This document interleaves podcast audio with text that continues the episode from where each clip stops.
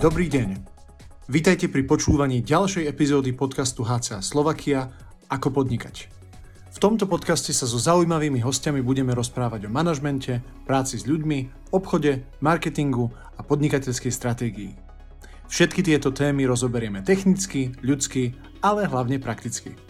Ďakujeme vám za vašu podporu a prajeme príjemné počúvanie. Dobrý deň priatelia, vítam v našom podcaste pána Luboša Regeca e, z firmy TIS Stará ľubovňa. Dobrý deň. Dobrý deň. E, zaoberá sa výrobou a predajom zeleniny a ovocia od roku 1993, dobre si pamätám? 93, áno. 93. No a Stará ľubovňa je špeciálny región pri poľských hraniciach, ďaleko od tej centrály. No a tam ľudí dobrých nájsť, predať tieto svoje výrobky je naozaj nevždy ľahké. Takže keď sa vrátime teraz e, tomu tvojmu podnikateľskému životu, asi, asi najlepšie začať od od toho začiatku. Hej? Keby si mala pospomínať, ako si vlastne začínal, z čoho ste vychádzali a ku čomu ste sa vlastne dostali, čo ste dosiahli. Tak vždy je dobré od začať od začiatku, nie od stredu. Začínali sme tak ako skoro všetci no, normálni biznismeni alebo podnikatelia vtedy. Začínali sme so starou aviou, e, mali sme veľké plány a v konečnom dôsledku sme začali jedným malým obchodníkom, obchodníkom s ovocím a zeleninou. Mm. Takže takto sme začali. Na prvé e, tovary a prvé zariadenie som nejaké peniaze mal, nejaké peniaze mal brat, keďže s ním dodnes podnikám. Dvaja Skoro 30 rokov. Spoločne, hej? Dvaja sme stále. My sa snažíme mať dobré pravidlá a dobré vzťahy a vždy vyčistiť stôl pred večerom ešte. Uh-huh. A s čím ste začínali? Čo bola tá vaša prvá komodita, čo ste predávali? No, mali sme začať taký trošku širší sortiment a začali sme s ovocím zeleninou, pretože nám tam trošku oklieštili meskí páni veci a začali sme obchodíkom na námestí, kde sme predávali ovocie zeleninu, kde som sám osobne predával, brachom a zásoboval Kúpili sme si starú aviu, potom požičku sme zobrali na tovar a pomaličky od 93. do 2005 sme otvorili veľký obchod s ovocím zeleninou a potom následne ďalšie predajne s ovocím a zeleninou. Potom sme začali zasobovať širší región. V 2001 sme kúpili farmu, lebo už sme si povedali, že ideme niektoré veci pestovať sami a nakoniec e, to tak dopadlo, že na tej farme máme zvieratá, máme mliekarenskú výrobu, máme mesovýrobu, prihodili sme k tomu kvasiareň, keďže tú ovoce, zeleninu, tú kapustu, a hlavne ktorú pestujeme, sa snažíme úplne sfinalizovať, takže vyrábame kyslú kapustu, liptovskú kapustu, čalamadu a rôzne iné červenú kyslú kapustu. Snažili sme sa vždy robiť niečo, čo bolo dopredu, viac a e, niečo, čo bolo prospešné pre ľudí. Naše heslo od začiatku je, že chceme predávať potraviny, ktoré sami sme schopní jesť a sami chceme jesť, pretože dnes už to nie je úplne bežné, že tie potraviny sú dobré a rovno poviem jedle. Od potravín by človek očakával, že budú jedle. Takže vám sa podarilo taký celý ten cyklus uzatvoriť, že aj si vyrobíte, aj to ako spracujete a ešte aj to predáte. Dobre som to pochopil? Je to tak.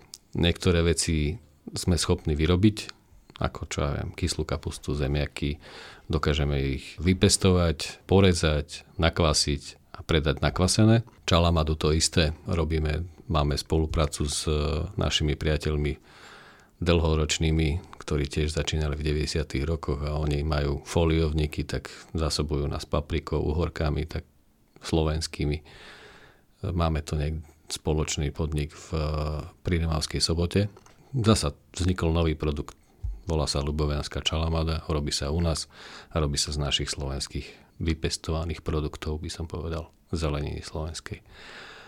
A toto je uh, gro, tak si si povedal, že očakáva, že by boli jedle. Oni sú jedle, ako je, zjesť ich môžeš, otázka, ako sú zdraviu prospešné. To asi by som uh, sa opravil, hej, že jedle je skoro všetko, niektoré raz, ale to, či je zdraviu, zdraviu prospešné, tak to už o tom môžeme diskutovať. Ale to je asi k tomu, čo, čo sme robili. Na tej ceste bolo veľa, e, veľa dobrých rokov, aj horších rokov. Stretávali sme kopec ľudí, jednak s zamestnancami, jednak s partnermi. Zatiaľ sme za nikým nezabuchli dvere, každý je aspoň zväčša náš priateľ vždy. Uh-huh. To je veľmi vzácne aj potrebné v tom podnikaní musia vznikať priateľstva potom mi to nemalo špeciálny zmysel. Asi nielen, že peniaze, peniaze, ale už keď si načala tú, tú čalamádu, tak skúsme dať poslucháčom aj nejaké tajomstvo, lebo ja taký amatérsky výrobca kyslej kapusty, stále vidím, myslím, že to bolo Paco Hybský zbojník, jak tam šlapú v tom filme, krásna dievčina tými bosými nohami v tom sude. Spomenul si, že robíme zdravé potraviny a vy to aj tú kapustu si teda aj vypestujete, aj vyrábate tie výrobky, tak skús nám nejaké tajomstvo prezradiť, keď pestujete kapustu. Čo je to zdravá kapusta? Čo tam dávate, nedávate, aby vyrástla zdravá kapusta? Čo musí obsahovať už, keď dorastie? S tými tajomstvami to je, to je tak, o, také ošemetné a pre tých chlapov je to uh, deptanie alebo dupanie tej kapusty tou mazikovou to bola? Myslím, že maziková. tak veľmi zaujímavé podľa mňa. Áno, ale ona nepestovala, nechodila. Ale tak áno. U nás dodnes dievčatá dupú tú kapustu v súdoch tisíc litrových teraz už. Stále to robíme tradičným spôsobom. Takže uh-huh keď hovoríme o tradičnom spôsobe, tak tradičným spôsobom mm, vyhnojíme pole, tradičným spôsobom to vypestujeme presady. Tak ťa zastriedujú. Tradičný spôsob je čo? Lebo dneska všade sú nové hnojivá, traktory, satelity. Čo je to u vás tradičný spôsob? Tak ako to robili doteraz všetci e, normálni gazdovia. To znamená, že máme, e, preto máme na farme zvieratá, aby sme mali maštálny hnoj. Mm, aby, vlastný, aby ten, vlastne hnoj. Vlastný hnoj. To znamená, že aby sme ten kolobek uzavreli, tých živín v prírode, tak v podstate máme maštálny hnoj, do neho dávame momentálne daž, dažďovky, do neho dávame nejaké baktérie, ktoré, e, to je taká zmes baktérie, hub a pliesni, ktoré mm-hmm. sú v poriadku rozkladače, pretože viete, že kolobeh e, živín v prírode je o tom, že v podstate niečo sa vyprodukuje, potom to ne, nejako musí kvázi zomrieť, aby sa to rozložilo, existujú prirodzené rozkladače. Napríklad pretože kapusta kvasí, za to sú zodpovedné v hlúbe baktérie mliečného kvasenia, alebo tie kvasinky. Takže tá kapusta má prirodzene v sebe tie kvasinky a tie ju vlastne rozkladajú. Mm-hmm. Tak povediať, trochu nám to pomôžu, predstrávia nám, tak by som povedal. Takže tajomstvo asi nie je, nie je nejaké, nejaké zvláštne. Robíme to úplne tým nechcem zopakovať slovo tradičným, ale takým tým spôsobom, ako to robili naši rodičia, hej, tak ako, ako sme videli to my.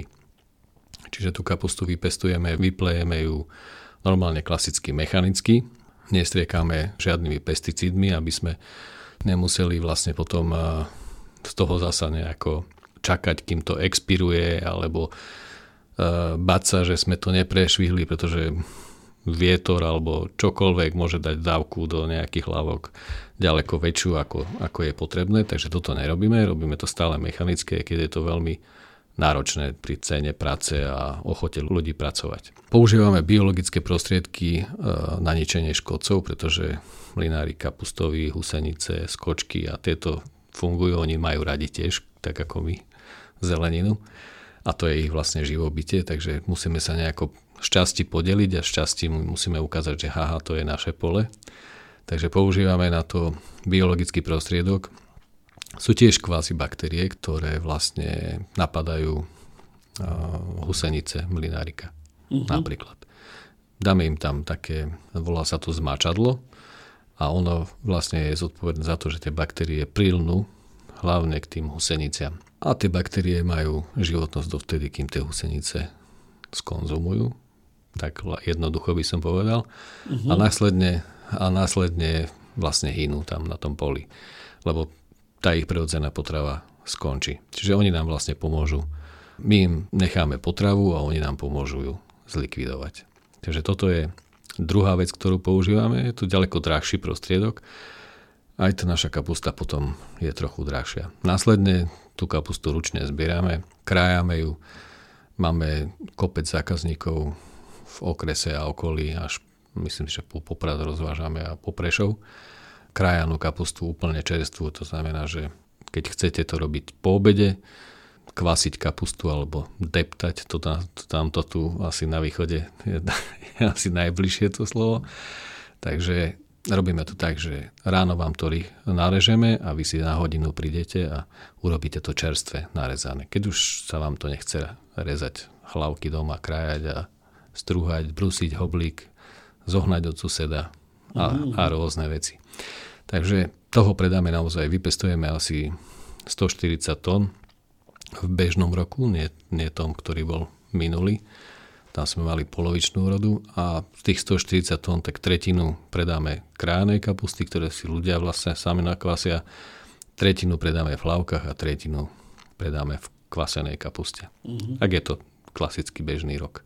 Čiže v podstate okolo 50 tón kvasenej kapusty vyrábame.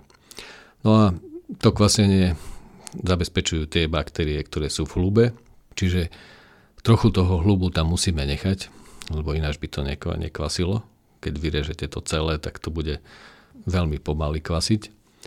A ďalšia vec je, že nepoužívame žiadne stabilizátory, ani žiadne látky, ktorými zabíjame tie baktérie mliečného kvasenia. Takže nevieme to dať do, do sáčkov, lebo tam neviem, či niekto už skúšal zavrieť kyslú kapustu do, do sačku nejakú vakuovú alebo nejakú no, takú... To sa tak zvykne nadúvať. Okamžite to, mu to nafúkne, lebo tie baktérie makajú a oni takto ľudovo poviem, prdia tú CO2 do toho, do toho uh-huh. sačku a ten sačok sa nafúkne.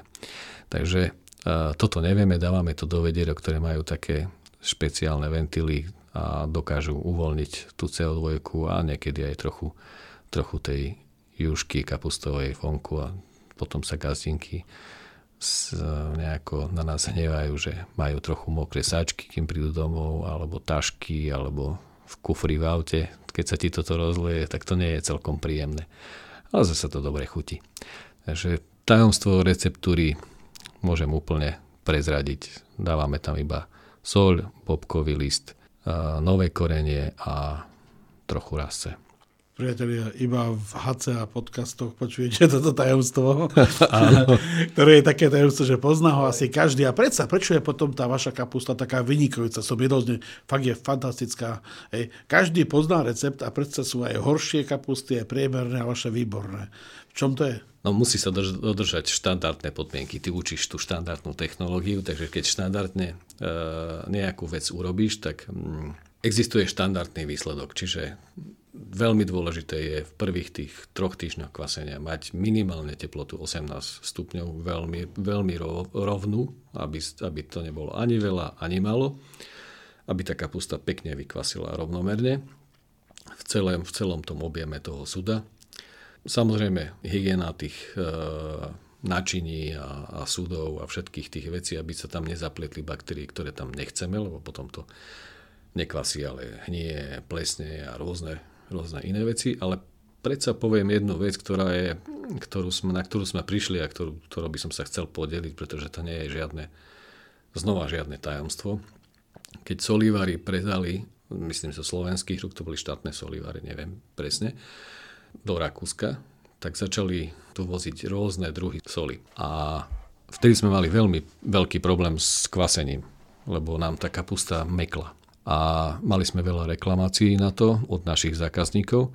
A tak sme potom zobrali a začali sme kvasiť v malých množstvách rôznym druhom soli a zistili sme, ktorá tá sol je veľmi podobná tej solievárskej, ktorú sme používali predtým a tu používame ďalej. Tak ak by ste chceli vedieť, tak ja vám potom to zavolať a poviem, prezradím. Žiadny problém. Výborný tak prirodzeným takým sprievodným javom kyslej kapusty je, že tam sa nejak vytvára vitamín C. Dobre pamätám? No, jasne. A teraz bola veľká propagácia vitamínu C, lebo o, vírusy tu poletovali, chrypky a tak ďalej. Takže ľudia vedia, že ten vitamín C je veľmi, veľmi dôležitý. Ale ty si mi dačo spomínal ohľadom vašej kapusty aj niečo o selene si mi hovoril. No, tak všeobecne e, zelina, keďže obsahuje veľa vody a rastie na zemi, to sa v polnohospodárstve vraví to, že prvých 5 cm je vlastne taká tzv. humusová vrstva pôdy. A v tej humusovej vrstve pôdy je najviac mikroorganizmov a vlastne ktoré dokážu spracovať a predpripraviť tým rastlinám uh-huh. tie živiny. No a keď hovoríš o tom selene, tak vlastne na parcelách, ktorým my pestujeme kyslú kapustu, tak na tých je veľa selénu. A selén je jeden z stopových prvkov, sa mi zdá. Neviem presne, či sa, vyjadrujem, či sa vyjadrujem, ale myslím, že to je stopový prvok, ktorý zabezpečuje to, aby e, naša bunková blana bola silnejšia. Čiže konzumácia istého množstva selénu denne je veľmi, veľmi prospešná. A samozrejme, keďže žijeme v tom e, bradlovom pásme spiskej magúry a, a pienin. My to, tú kapustu pestujeme v Toporci. To je vlastne medzi, v doline medzi Levodskými vrchami a Spiskou Magurou alebo Vianskou vrchovinou, tak e, tam je veľký podiel e, vápnika, dolomitického vápenca a všetkých tých železa, železité pramene sú tam. Takže je to veľmi mineralizovaná voda aj, aj pôda. Tak v našej kapuste môžeme sa pochváliť, že je naozaj veľa minerálov, ktoré potom dokážu, dokáže telo veľmi dobre mm, spracovať a len kvôli tomu, pretože tak ako zelenina a ovocie príjma tie minerály a potraviny a vitamíny, tak ona ich potrebuje pre svoj život a vytvára enzymy, ktoré tie minerály dokážu následne a vitamíny dokážu následne spracovávať. Čiže keď to príjmeme so zeleninou a s ovocím, tak príjmeme aj spracovateľov tých vitamínov, ktoré vlastne pomôžu našemu telu to nejako veľmi dobre zužitkovať, by som povedal. Uh-huh. Myslím minerály a, a vitamíny. cesta, že nie je to... Tak, je to veľmi prirodzená cesta, je to asi lepšie ako užívať kapsule, aj keď aj ja sám mám také, že kapsula vitamínu C, uh-huh. kapsula tak, toho, doplnok. kapsula toho. Že Doplňam to takisto, pretože pardon, každý deň nemáme úplne vyváženú rovnakú stravu. Ale potrebujeme každý deň možno toľko isto chodiť, toľko isto rozmýšľať a rôzne iné činnosti, takže tej energie potrebujeme na mhm. každý deň. Výborne. Ďakujem pekne, keď sa to pozrieme je také slovo životospráva, mne sa veľmi páči, vlastne správa života, keď to čím naopak, aby presne svojimi výrobkami alebo aj službami pomáhate, aby ľudia mali prejsť ten svoj život viac pod kontrolou so, s ohľadom na práve tú zeleninu a ovocie. Teraz e, zásobujete aký veľký región, tam, kde vy dodávate svoje služby? V podstate, ak poznáte starolovenský región Poprad Kežmarok, to sú okresy, ktoré zásobujeme.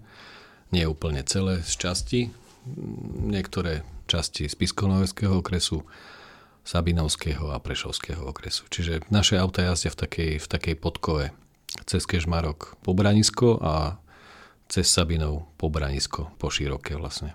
Výborne. Ďakujem pekne. No a nedá mi, aby sme nespomenuli ďalšiu tvoju aktivitu, keďže ty si mimoriadne aktívny človek. Videl som ťa, ako vieš aj na traktore jazdiť, aj vyrábať tú kapustu, ale nielen teda tvoje ľudia. A druhá aktivita sa týka predaju uterákov značky Greno. No prepamätám, tak? Mm-hmm. Rozprávaj nám niečo o tomto. Ako to začínalo, čo vlastne robíte, ako to robíte? No, tak začalo to zasa veľmi prozaicky. Tam, kde sme začínali, tej predajničke v Starej Ľubovne na námestí, tak keď nastúpili supermarkety, tak tá predajnička išla tak, by som povedal, dole vodou trochu a už tam neboli také tržby, aby sme to dokázali ťahať. Tak sme hľadali nejaký iný, mm, iné využitie pre, pre ten priestor, pretože je, je to bolo taká naša, naša srdcovka tak som nahovoril svoju manželku, aby sme tam otvorili obchod s bytovým textilom, keďže ona je textilačka, robila u nás vo firme. Pojazdili sme trochu po, po strednej Európe a hľadali sme nejakých výrobcov, ktorí, ktorí by nám dodali tovar do tej, do tej predajne. A nejako sme to spustili. Pamätám, že tam bolo strašne veľa takých tých elfov a anielov a všelijakých takých postavičiek.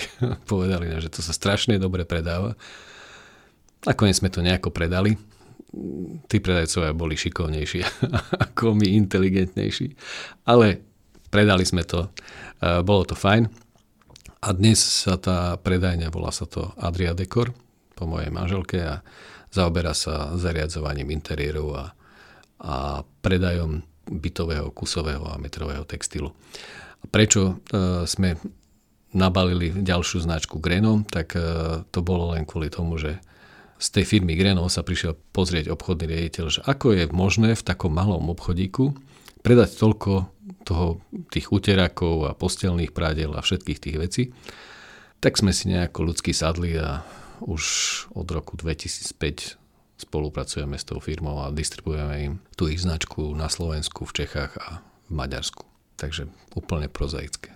A to bola zasa taká trochu ďalšia noha našho podnikania, kedy nešla jedna vec, tak išla druhá a máme to takto rozvetnené, že od farmy cez distribúciu, bytový textil a tú výrobu, mliekarenský, ku mesovýrobu a, a vlastne tú kvasiareň, ktorú som spomínal tak trošku dlhšie. No tak hovoríš to tak veľmi skromne, ale ten obrovský rozsah od chovu oviec, tam ste mali koľko, 100-200 oviec som tam videl, hej? No. Hej?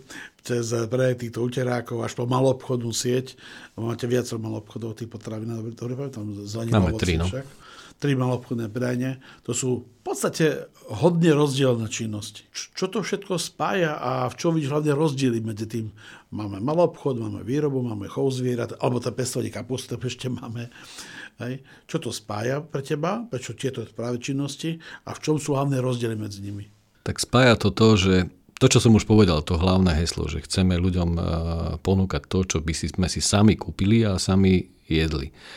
Aj v, tých, eh, aj v tom bytovom textile nepredávame veci, ktoré sú eh, vyrábané veľk, s veľkou chemickou záťažou pre, pre prostredie. Napríklad veľmi, veľmi moderné sú bambusové veci bambusové uteráky, ponožky a neviem aké veci, ale toto my ponúkame veľmi okrajovo, pretože spracovať bambus to chce naozaj veľmi, veľmi dobrú chémiu. No, spracovanie bambusu je veľmi vysoká chemická záťaž pre, pre prostredie. Predstavte si, že oni to ako papier, keď sa vyrába z dreva, oni to musia rozmelniť, nejak chemicky nejakým lhovať, nejakými luhmi, vyluhovať tie vlákna bambusové a potom ich naťahať bambusové vlákno je veľmi podobné uh, vláknu polyesterovému, to znamená v podstate je to, nie je to rúrka ako bavlna, je to, ale je to nejaký mm, válec, by som povedal. Takže toto ponúkame okrajovo a to je to pojitko, čo, čo vlastne spája všetky tie divízie, že chceme predávať ľuďom niečo, čo by sme si sami kúpili a veríme tomu, že je to dobré pre život a životné prostredie. Takže toto je to, čo nás spája a to, čo, v čom sú rozdiely, to celé vzniklo nejak prirodzene. Začali sme obchodovať s ovocím zeleninou, potom sme da, mali veľký obchod, videli sme, že existuje nejaká potreba nejakých ďalších vecí, mali sme nejaké polia, ktoré sme zdedili po otcovi, boli sme vlastne zvyknutí robiť na gastovce, lebo sme, náš otec doma gazdoval, bolo stále, stále sme obor, keď sme boli deti, obrábali sme nejakých 7 hektárov pôdy, ktorá, ktorú nechcelo ani v tej tedajšie jednotné rolnícke družstvo. Lebo to bolo v kopcoch na Zamagori. Takže toto bolo, bol náš život od malička a to, ako som už niekde povedal, že my sme, my sme nevyrastli ako gazdovia alebo nestali sme sa farmári, my sme farmári boli od malička, lebo sme takto vyrastali. Napríklad s tou kapustou to bolo, to, to je taký malý príbeh, že neviem, či sa pamätá niekto, že farmári sypali pred Tesco a supermarkety kapustu v nejakých 2000, neviem ktorom roku. A my sme mali tiež vypestovanú kapustu, ne, ale rozmýšľam, že to asi není dobrý nápad vysypať to pred supermarket. Ne. Na čo to je? Tak sme zobrali a popozerali sme sa dookola seba a kúpili sme taký kreací stroj. Ešte dodnes ho máme, aby sme ako pre nostalgiu a, a nejaký archív. A ten, ten, na tom krajacom stroji sme porezali pre ľudí, ja neviem, neviem koľko tón kapusty vtedy. A začali sme to kvasiť. Keďže sme to nevedeli predať v tom danom období, tak sme začali kvasiť. A to bolo také, také viac menej prirodzené. No a keďže sme začali pestovať kapustu, mali sme polia, potom sme potrebovali hen taký stroj, taký stroj a zrazu sme potrebovali tie stroje niekde dať. Našiel som na, na internete, nám sa to nejako pošťastilo, alebo ja neviem ako povedať. Kúpili sme časť štátnych majetkov, tam v, v tomto Polsci, kde pochádzame. A mali sme kde odložiť stroje. No ale keďže sme kúpili niekoľko budov a v tých budovách boli aj, aj ovce, aj nejaké kravy, tak mali sme dve možnosti. Začať, začať ich chovať alebo, alebo ich zlikvidovať. No a keďže padlo rozhodnutie, že ich budeme chovať, tak miesto 30 či 40 oviec máme dneska 400 možno.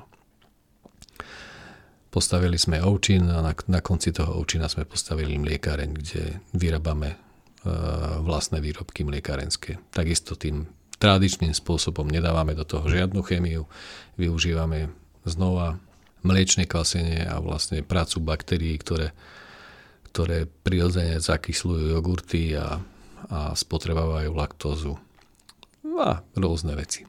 Výborne. Spomenali sme, že si začal v roku 1993, takže to máme 2003, 13, 30 rokov, dobre rátam? Vyše 30 no, v decembri bude 30 rokov. Ako sme Za tie roky ste zažili veľa úspechov, asi aj pár problémov ste zdolali, jak už to býva v podnikaní, aj dobré, aj zlé chvíle. A všetko ste prežili a tu ste. Hej? A takí ľudia ako ty majú mimoriadne dôležité skúsenosti, a majú vypracované také svoje zásady, pravidlá, ktorých sa držia pre rôzne oblasti. No a keďže nás počúva aj veľa podnikateľov, ktorí majú aj, aj ťažké časy niekedy, alebo aj veľa začínajúcich podnikateľov, tak jedna taká achilová peta v tom podnikaní je celkom isto peniaze, na druhom mieste sú peniaze, na treťom sú tiež peniaze. je to oblasť, kde je veľa aj v takých falošných údajov poletuje. Takže keby si si ty mal tak zosumarizovať, aké sú také najviac dôležité zásady v práci s peniazmi e, v rámci organizácie, v rámci firmy? Čo sú tie pravidlá, ktorých sa ty držíš? Mňa strašne oslovil, alebo strašne, to je také, také nedobré slovo, veľmi ma oslovil uh, citát alebo, alebo moto Piera Padernyho, ktorý teraz vlastne bude u vás, nie? A on tam hovorí, že, aby som to nesplietol, že život vie urobiť peniaze, ale peniaze, peniaze nevedia urobiť život. Dobre som to Asi duplikoval, neviem. A, takže v podstate vždy je to o tom, že, že každý musí zobrať hlavu do hrsti a kto má v poriadku hlavu a dve zdravé ruky, tak vždy zarobí peniaze hlavne musí mať nejaký rozhľad a, a chcieť. A rozhľad je v tom, že musí mať otvorené oči pre podnikateľské príležitosti a, alebo nepríležitosti, lebo však aj toho sa dá chytiť. A na druhej strane musí vedieť pár zdravých zásad pre to, aby, aby sa dalo to finančne zvládnuť. A to, na toto je jediný, jediný liek, ktorý ja stále používam a mám to na stole a to je finančný kurz od Rona Habarda. Tam, tam je pár jednoduchých pravidel. Firma zarobí vždy toľko, koľko potrebuje. Je to tak? To je veľmi tvrdé a pravdivé. Firma ale na druhej strane minie všetko, čo má. Vždy. Čiže ak to neschováte do rezervy, tak ak to necháte vidieť, tak vždy to miniete. A to není len to není len vo firme, to aj, je aj v domácnosti, aj pozrite sa na ľudí okolo seba a uvidíte, že, že to prostredie ich tomu nutí. A oni musia vždy zarobiť na svoje životné náklady a vždy e, minú to, čo majú. Keď nie na pekné auto, že im povedia, každé 3 roky si musíš vymeniť auto, tak potom musíš stále zatepliť dom, alebo musíš ho dobre vymalovať, aby dobre vyzeral a, a neviem, sused má výrivku, no tak aj ty potrebuješ a rôzne pasce sú tu v tomto, v tomto svete, takže to podnikanie je len nejaká taká obmena normálneho života, len tí ľudia um, to vnímajú trochu inač. Takže tieto zásady. Hej, čo je kredit? Kredit je len to, že sa správate vždy vypočítateľné alebo ale predvydateľne. predvydateľne. Hej. To znamená, že keď niekto vie, že, uh, že mu vždy zaplatíte, a, a boli ste už v takých aj v takých e, situáciách, ale vždy sa k tomu postavíte, vždy komunikujete, vždy platíte aspoň, na, aspoň nejakú časť, tak vás podrží. Ale ako, ako náhle m, tí ľudia zistia, že ste vypočítaví, nevypočítateľní alebo počítateľní, tak to už je potom trochu iné. Hej. Tí, tí ľudia to veľmi dobre cítia. Uh-huh tak peniaze a ľudia, tak automaticky tam vyskakuje ich výplata, mzda. Keby si mal poradiť, ako postaviť dobrý mzdový systém aká by bola taká základná vec, na ktorú sa nesmie zabúdať? Existuje niekoľko zásad, že ľudia potrebujú pre svoj život peniaze. Dneska je to tak, že ide to hore, tamto hore a potrebujeme, potrebujeme peniaze pre život firmy, ale samozrejme, že musíme sa podeliť aj so svojimi zamestnancami. My máme jednoduché heslo vo firme, že firma je na to, aby zarábala peniaze zaplatila spoločníkov a svojich zamestnancov nadštandardným príjmom v regióne. To znamená, že tí ľudia nebudú zarábať nikdy u nás, keď je, keď je bežný priemerný plat 1000-1200, nikdy nebudú zarábať 3. Ale tých 1200-1300 zarábať budú. A to je dôležité, aby, aby v, tom, v tej danej pozícii, ktorej sa ten človek nachádza, aby žil uh, takým tým nadpriemerným životom. A tí ľudia to, to často oceňujú. A na druhej strane musí, musí existovať výzva, musí existovať dobrá komunikácia a musí existovať výzva v tej firme. Ľudia veľmi dobre cítia, alebo veľmi cítia to, ako sa k ním správajú majiteľia. Hej, že či to je hm, znova nejaká vypočítavosť a chcú ich vykoristovať, alebo sú, sú partnermi, lebo v konečnom dôsledku u nás vo firme sú všetci, všetci ľudia veľmi, uh, veľmi potrební a sú skôr partnermi, spolupracovníkmi v tej firme ako nejakí zamestnanci.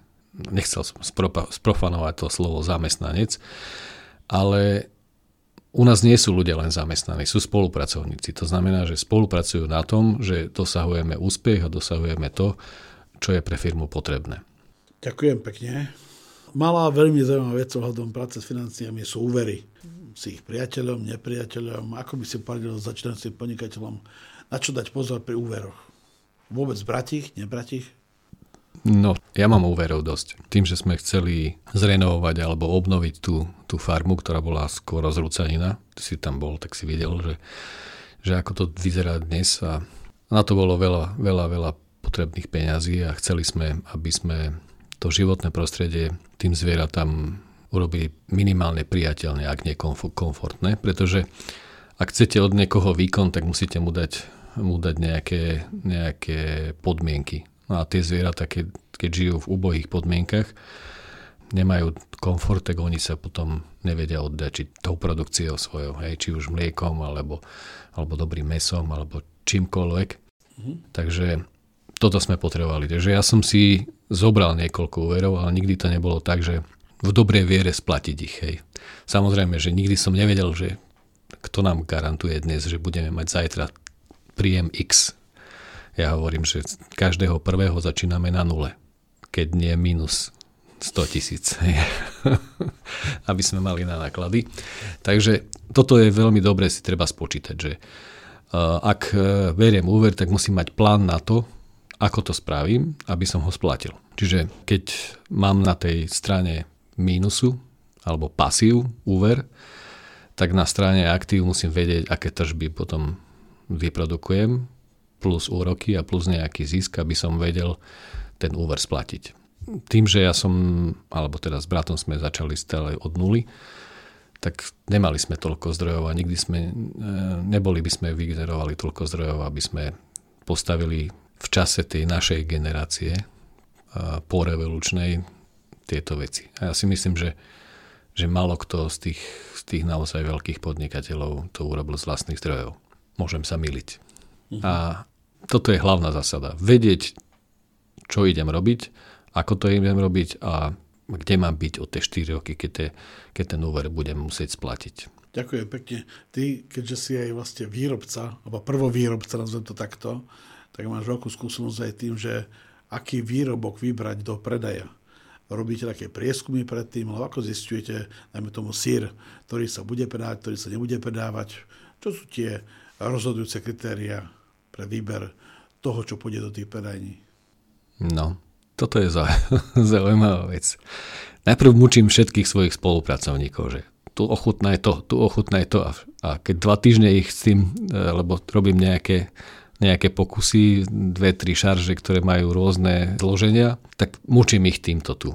A už niekedy im ne, sír, kyslá kapusta, alebo teraz a, sme na začiatku výroby kvasenej červenej kapusty ono to vyzerá ľahko, hej, ale červená kapusta tým, že má málo sacharidov, cukrov vlastne, tak zle kvasí pretože tie kvasinky potrebujú niečo, niečo jesť. Takže potrebujete tam dodať nejaký cukor. A keďže tam nechceme dodávať cukor, ale, ale nejaký, nejaké ovocie alebo zeleninu, tak potrebujeme tam niečo skombinovať. A toto je celkom alchymia, radil som sa s kuchármi a so všetkými tými vecami. Kľudne poviem, e, nie je to žiadne tajomstvo, lebo to, to kuchári vedia, že ten, tá červená kapusta s jablkom, cviklou a feniklom sa dá kombinovať.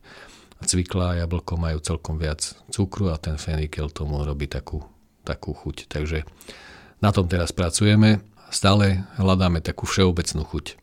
Samozrejme, že robíme prieskum potom. Pustíme testovaciu vzorku, dáme tam nižšiu cenu, aby to ľudia mali odvahu kúpiť a testujeme, či sa ten výrobok podarí presadiť alebo nepodarí presadiť. Prieskumy sme robili teraz už na, na tento druh, že ako chutí výrobok. Nerobíme nejaké, nejaké širšie prieskumy, pretože väčšina vám vyjde, že aj áno, aj nie. Takže e, snažíme sa nájsť nejakú všeobecnú chuť u nás v úzkom kruhu a následne to skúsiť medzi ľudí dať.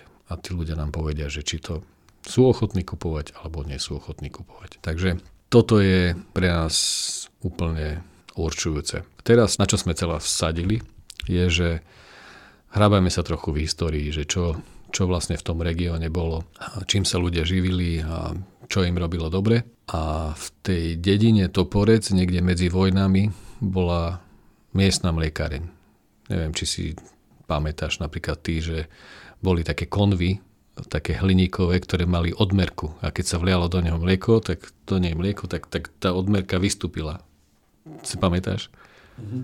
No a v podstate ja si pamätám ešte, že takto vykupovali mlieko v dedine. Hľadali sme v histórii, že čo sa tam vlastne v tej, v tej dedine e, vyrábalo. Sú veľmi chábe historické záznamy a kroniky z tej doby. Až teraz sa mi ozvala jedna pani z e, Nemecka, ktorá je vlastne karpatská Nemka a poslala mi článok, že v tom čase vyrábali tak, tzv. tatranský cihlový syr. No a my, my vyrábame s hodou okolností sa volá Toporecká zlatá tehla. Je to taký sír na grilovanie, vypražanie, strúhanie, taký sír tehlového typu. Tak sme ho trošku upravili, dali sme urobiť testy našeho síra a mal veľmi podobné parametre ako ten, ktorý vyrábali vtedy. Toto ľudia pomaličky, pomaličky si zvykajú na to, že existuje niečo plnotučné, veľa tuku, maslovej chuti, a, a všetkých tých. Keď si všimnete, tak tie tehly, ktoré sú dnes v obchodoch, také tie komerčné, tak sú skôr biele. A keďže viete, že krávsky tuk je žltý, lebo maslo je žlté, normálne, tak v podstate v tých, v tých uh, síroch, tých tehlách nie je tuk. To sú odtučené veci. Uh-huh. Takže preto sú biele, hej? Áno, preto sú biele. Alebo už som počul aj to, nie je to potvrdené, nechcem nikoho obviňovať, že tam dávajú rastlinné tuky. Palmový tuk alebo to. Napríklad zaujímavosť, sa rozrozprávam teraz. V Japonsku sa stará bravčová masť cení na 100-200 eur. Mám na, o tom niekde článok, keby niekto chcel. Takže v Japonsku si vlastne bravčovú masť cenia. A prečo sa prestala v 70. rokoch, 60. 70. rokoch u nás a ešte predtým v Amerike používať bravčová masť na vypražanie. Má to prozaický dôvod. Pretože tým, že sa objavila elektrina, žiarovky a všetky tie veci, tak v podstate palmový tuk a bavlníkový tuk a všetky tie tuky rastlinné používali do sviečok. A zrazu nemali odbyt na tento tuk tak čo urobili? Potrebovali e, ten tuk niekde umiestniť. Tak potravinárske firmy Johnson Johnson a, a všetky tie ostatné vymysleli, ja teraz presne nechcem, nechcem povedať, ako sa ten proces volá, ale vymysleli spracovanie toho, toho tuku rastlinného na tzv. rastlinné masla. Pamätáte, palma, veto, margarín. Áno, bola obrovská reklamná kampaň. Áno. A to 70. roky, 80, 70. U nás, hej? U nás. V Amerike to bolo skôr. A teraz si zoberte, že tieto firmy vlastne vytlačili bravčovú masť a začali v podstate tlačiť tieto rastlinné tuky. Naozaj vo veľkom. Tá bravčová masa nemala ako obrániť, lebo tu nikto nepropagoval, lebo čo, prasata budú propagovať, lebo tí, no, tak je, to, je, to je kvázi nejaký druhotný produkt prasaťa po mese, ktorý vlastne využíva sa v kuchyni. A stáročia sa využíval. Japonci teda tvrdia, že tá bravčová mas čím je staršia, tým je zrelšia, tým je prospešnejšia pre život. Ale k tomuto celému, ja to nechcem nejako hodnotiť, každý nech si spraví v tom, v tom jasno, ale jeden slovenský významný kardiolog, nebudem ho menovať, hovorí v jednej prednáške, že tie rastlinné tuky majú vysoký bod tuhnutia, ako čo sa týka stupňov Celzia, eh, teda tuhnu, e, rozpúšťania, pardon. Hej.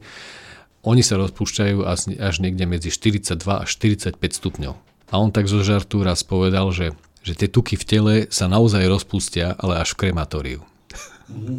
Takže nech si každý v tom spraví jasno, tá bravčová masť sa topí pri nejakých 32-34 stupňov, čo je bežná teplota tela. Takže je, telo je schopné ju spracovať. Tak to je naozaj zaujímavé. No?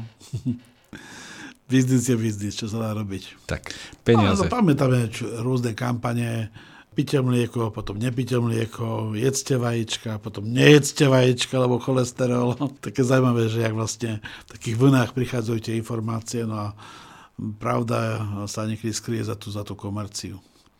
Tak ale my mhm. chceme byť zdraví, takže tým skôr si vážime slovenských podnikateľov, ktorí robia zdravé veci.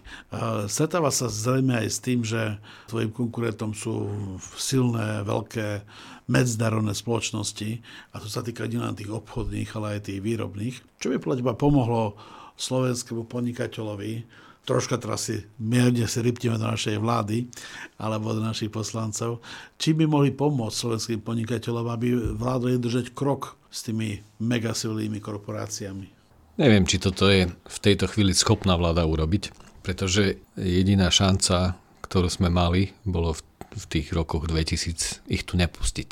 Hej, ako to urobili niektoré, niektoré štáty. Alebo ich tu pustiť len obmedzenie. V tejto chvíli už asi nemáme veľa, veľa na výber a neviem si predstaviť, že čo by s tým vláda mohla spraviť.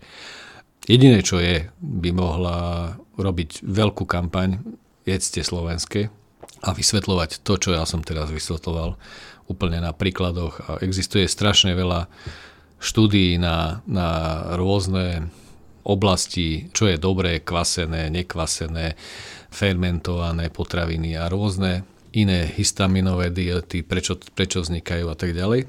Ale ja si myslím, že v tomto smere si sa vykašlieme na vládu a môžeme si pomôcť sami. Samozrejme, že existuje skupina ľudí, ktorá je odkazaná na supermarkety, pretože proste ide po cene. Keď sa pozriete na to, že aká je situácia, tak tí ľudia pôjdu po cenách a tie zdravé produkty, ktoré keď my chceme žiť, tak musia niečo stať, pretože my jogurt vyrábame 3 dní a mliekáreň ho vyrába, vyrobí za pár hodín. My musíme počkať na tie baktérie, kým zamakajú a kým, tu, kým ten cukor spotrebujú, ten, tú laktózu. Zatiaľ, čo mliekáreň to urobí chemicky a dodá tam nejaký škrob, krantanovú gumu a neviem čo všetko, zahustí to a je to, je to celkom fajn. A ľudia sú celkom radi, vedia, že to je super a je to hlavne husté, dobré, chutné, trafia Sladké. tú strednú chuť.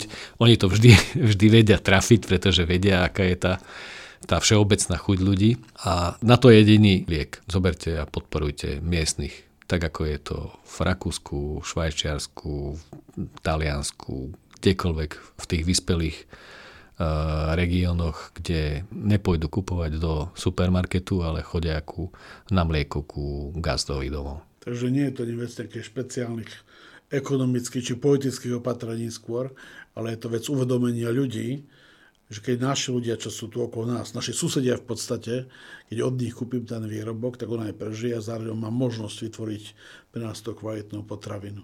Presne tak, on dokáže potom uh, z toho žiť a buď tú potravinu bude vyrábať kvalitne dlho a budeme si ju mať, mať možnosť kúpiť prospešnú pre naše zdravie, pretože si myslím, že tie malé výroby majú, e, majú malú šancu niečo pančovať alebo robiť zle, lebo za chvíľu zahynú. Nemajú ani na, na reklamu, ani na, na nejaké iné veci. A keď to raz vám nebude chutiť, druhýkrát, tretí, tretíkrát to nekúpite. Mm. Hej? Alebo keď to bude zlé, že sa vám to pokazí. Takže ja si myslím, že toto je len, len a len v nás ľuďoch. Uvedomení toho, že podporujeme miestnych, aj keď slovenská natúra to, to nie je taká ľahká vec. No výborne, tak sme rozobrali množstvo tém, ešte veľa nám zostalo, to som už neprezadil, že si poľovník, vášnevý, že si vlastne lesník pôvodne, ešte nám zostal v zásobe téma Austrália, veľmi zaujímavé sa ešte o tom, ale to stane niekedy na budúce. Na záver, úplne na záver, keby som mal poradiť podnikateľom, ktorých troch pravidel by sa mali držať, aby čo najväčšiu mali šancu prežiť toto svete podnikania? Prvé je držať sa vždy pri zemi. To znamená, že s prvými peniazmi neuletieť niekde do salónu s drahými autami. To je prvé. Vždy sa držať hesla. Keď mám jednu upratanú hlavu a dve zdravé ruky, vždy to dokážem. Dodržiavať všetky finančné pravidlá. Odporúčam kurzu vás, to je úplne skvelá vec. A Niektoré pravidla som tu už povedal. A tretiu, vnímať tých ľudí ako spolupracovníkov, ako niekoho, kto mi pomáha, tak aby to ani aj cítili, ale aj vedeli, že oni majú prispievať a pomáhať tej firme k tomu, že dosiahne úspech. Ja mám jednu otázku, ktorú dávam všetkým uchádzačom, ktorí prídu k nám a to je, kto platí ľudí v tejto firme. Nie, kto im dáva peniaze. To je moja otázka. Keď ten človek odpovedá správne, tak je na dobrej ceste sa k nám dostať. Verím, že každý súdny človek tú otázku si zodpoveda sám. Takže to nechám ako záhadu, keby to nejakého poslúchača zaujímalo, môžem vám napísať e-mail. Lebo potom by som, vieš, všetci by vedeli a potom by všetci odpovedali správne. Áno, toto je veľmi dôležitá vec. No výborne. Tak chcem poďakovať Lubošovi Regecovi z firmy TIS Stará ľubovňa za veľmi zaujímavé rozprávanie. Sme načali do naozaj rôznorodých tém, od kyslej kapusty až po, až po vypatý systém v podstate. Hej. Takže ďakujem pekne a želám veľa úspechu toho podnikania. Všetko dobré. Ďakujem. Želám aj tvojej škole všetko dobré a veľa správnych klientov, ktorým po- pomôžete robiť dobrý biznis.